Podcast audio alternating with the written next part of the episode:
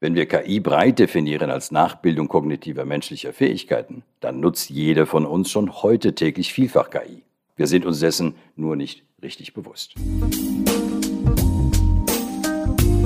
Was wäre, wenn? Der Zukunftspodcast der VRM.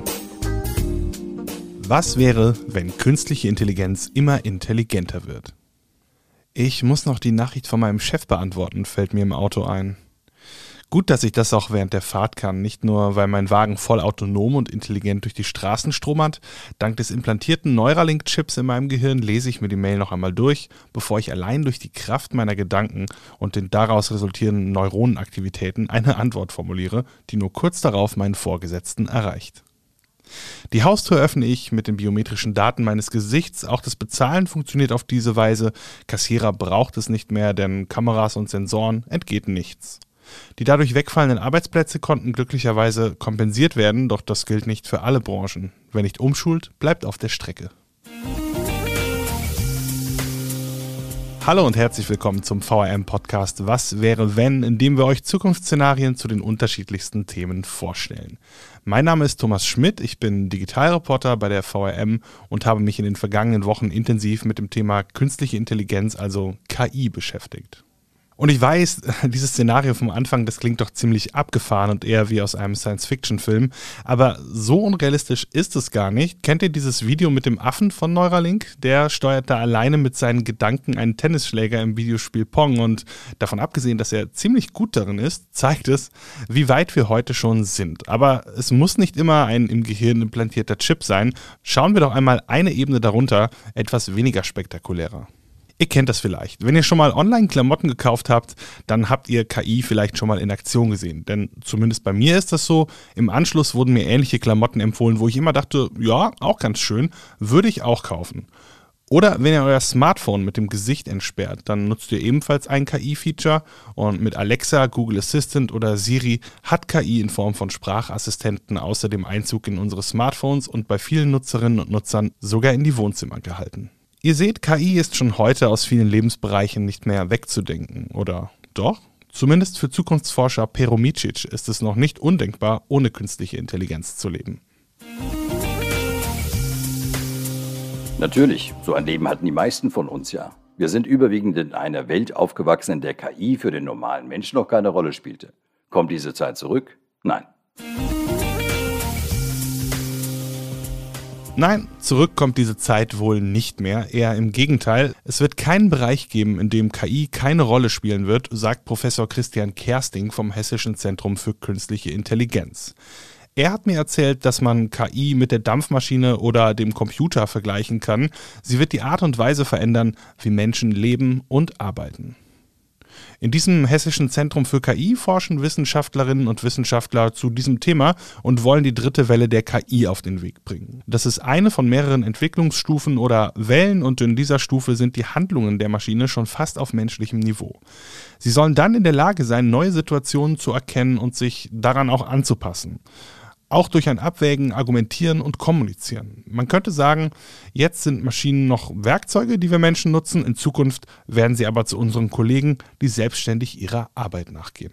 Ein schönes Beispiel, warum diese dritte Welle notwendig ist, lässt sich, wie ich finde, im Automobilbereich finden. Wenn wir zum Beispiel in eine Ortschaft fahren und sehen dort ein Schild mit Tempo 120, dann würden wir ja auch nicht blind aufs Gas steigen, weil das Schild uns das ja quasi ermöglicht. Wir würden dann eher abwägen und denken, was macht denn dieses Schild hier? Es wäre ja Wahnsinn, hier jetzt durch diese Ortschaft zu rasen. Wir greifen also auf Wissen und Erfahrungen zurück, können das im Kontext einordnen. Das können Maschinen noch nicht. In der dritten Welle der KI wären sie aber in der Lage, auch eine solche Bewertung vorzunehmen.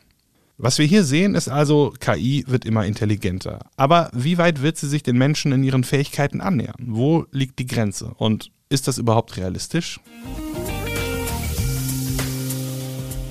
Heute und auf absehbare Zeit sind KI sehr spezialisiert. Die Systeme für autonomes Fahren sind dabei heute schon sehr breit in ihren Fähigkeiten, aber doch sehr eng spezialisiert auf eine Funktion, nämlich ein Fahrzeug zu führen.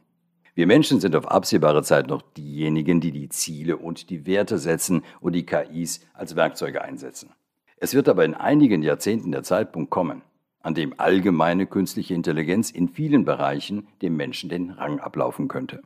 Entweder schaffen wir es, weiterhin die Chefs der KI zu bleiben, oder, wie es die Transhumanisten erwarten, wir werden unsere Fähigkeiten selbst mit KI erweitern. Wie gesagt, in einigen Jahrzehnten auf absehbare Zeit ist diese Herausforderung noch nicht zu erwarten. Künstliche Intelligenz ist also nicht mehr aufzuhalten, da sie in vielen Bereichen ohnehin schon da ist, sogar im Baugewerbe. Die Baufirma Strabag lässt die Baustellendokumentation längst nicht mehr von einem Menschen mit einer Kamera machen. Nein, sie schickt einen, nennen wir es mal, Hund auf die Reise. Spot heißt der, er hat vier Beine, eine 360-Grad-Kamera und ist ein Roboter. Baustellendokumentation heißt, es werden Fotos gemacht, jeden Tag immer die gleichen Ecken. Und da bietet sich der Robohund nicht nur an, weil er mit seinen vielen Sensoren wirklich immer genau den Baufortschritt aus dem gleichen Winkel fotografiert. Dadurch, dass keiner der hochqualifizierten Arbeitskräfte das mehr machen muss, können die sich eben auch um andere und vielleicht auch wichtigere Dinge kümmern. Man kann hier also sagen, schon jetzt existieren Roboter als Kollegen. Aber was ist, wenn aus Kollegen Konkurrenten werden? Man muss da ja nur mal an autonom fahrende Autos denken. Wenn sich diese Technik mit all ihren ethischen und juristischen Hürden, die derzeit noch bestehen, durchsetzt, werden dann nicht reihenweise Taxifahrer arbeitslos? Oder was ist mit Busfahrern? Wenn sich ein Transport- oder Taxiunternehmen in Zukunft eine autonome Flotte aufbaut, dann mag das im ersten Moment eine große Investition sein. Auf lange Sicht gibt es dann aber keine Fahrer mehr, die auf der Gehaltsliste stehen und dadurch spart man Geld. Gleiches gilt für Supermärkte ohne Kassiererinnen und Kassierer, wie das zum Beispiel bei Amazon Go in den USA schon jetzt realisiert wird. Was denkt Pero Micic, der Zukunftsforscher, darüber? Werden uns Maschinen den Rang ablaufen? Das Szenario, dass KI immer intelligenter wird, hat eine Wahrscheinlichkeit von 100 Prozent. Die Frage stellt sich gar nicht. Die Entwicklungsgeschwindigkeit ist mittlerweile enorm. Seit 1956 die erste Konferenz über künstliche Intelligenz stattfand, gab es über viele Jahrzehnte mehr Hoffnung als reale Ergebnisse. Aber seit Aufkommen der hochleistungsfähigen tiefen neuronalen Netze explodiert der Fortschritt geradezu. Und zwar so schnell, dass es für das menschliche Verständnis kaum zu erfassen ist.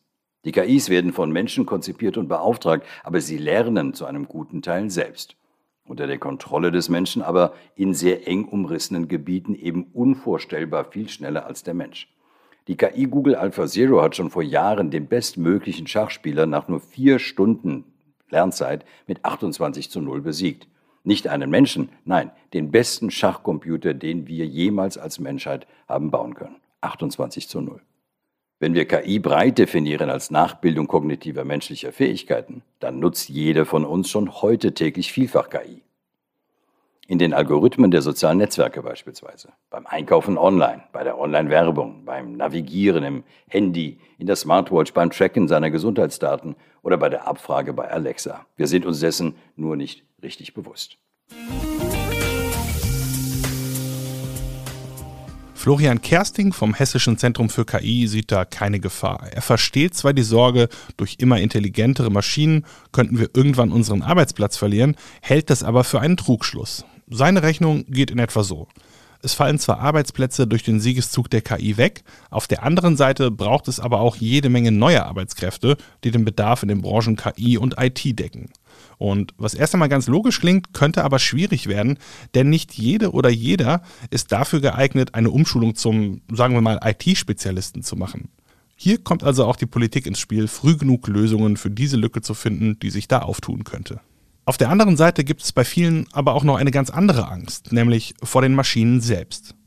Ich weiß nicht, ob ihr mal den Film I, Robot mit Will Smith gesehen habt. Da passiert so etwas. Roboter, die eigentlich als Helfer für den Menschen programmiert wurden, entwickeln ein eigenes Bewusstsein und greifen Menschen an. Gruselige Vorstellung, die auch Neuralink und Tesla-Chef Elon Musk immer wieder befeuert.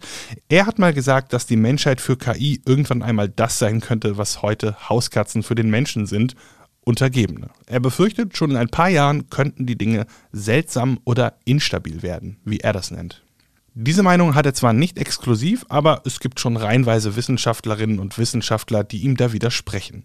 Florian Kersting zum Beispiel. Er findet das klar übertrieben und wählt solche Aussagen eher als ein Beispiel dafür, wie unbekannt den Menschen das doch alles noch ist, was KI eigentlich alles umfasst. Und dass das volle Spektrum der Intelligenz erst einmal dem Menschen vorenthalten bleibt und solche Konsequenzen dadurch auch nicht zu erwarten sind.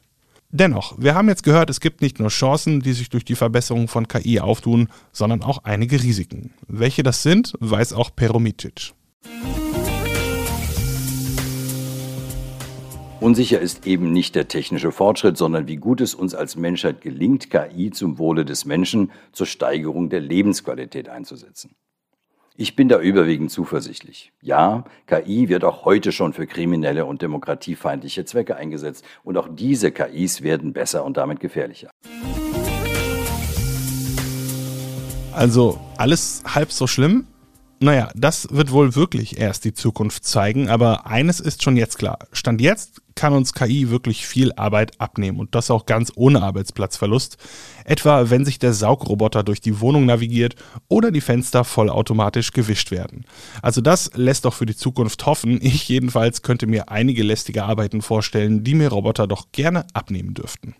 In welchen Bereichen das sein wird, an was man am Hessischen Zentrum für KI so genau forscht und was es mit dem Büroklammer-Szenario auf sich hat, an dessen Ende uns die Maschinen auslöschen wollen, All das und noch viel mehr lest ihr in dem vollständigen Artikel Was wäre, wenn KI immer intelligenter wird auf unseren Nachrichtenportalen. Dort kommt ihr hin, wenn ihr den Link unten in den Show Notes anklickt. Ich würde mich jedenfalls freuen, wenn ihr euch da mal reinklickt. Außerdem freue ich mich, wenn ihr mir eure Meinung zu dem Thema zukommen lasst. Das könnt ihr wie gewohnt unter audio.vrm.de tun. Das war's für heute. Kommt gut in die Zukunft.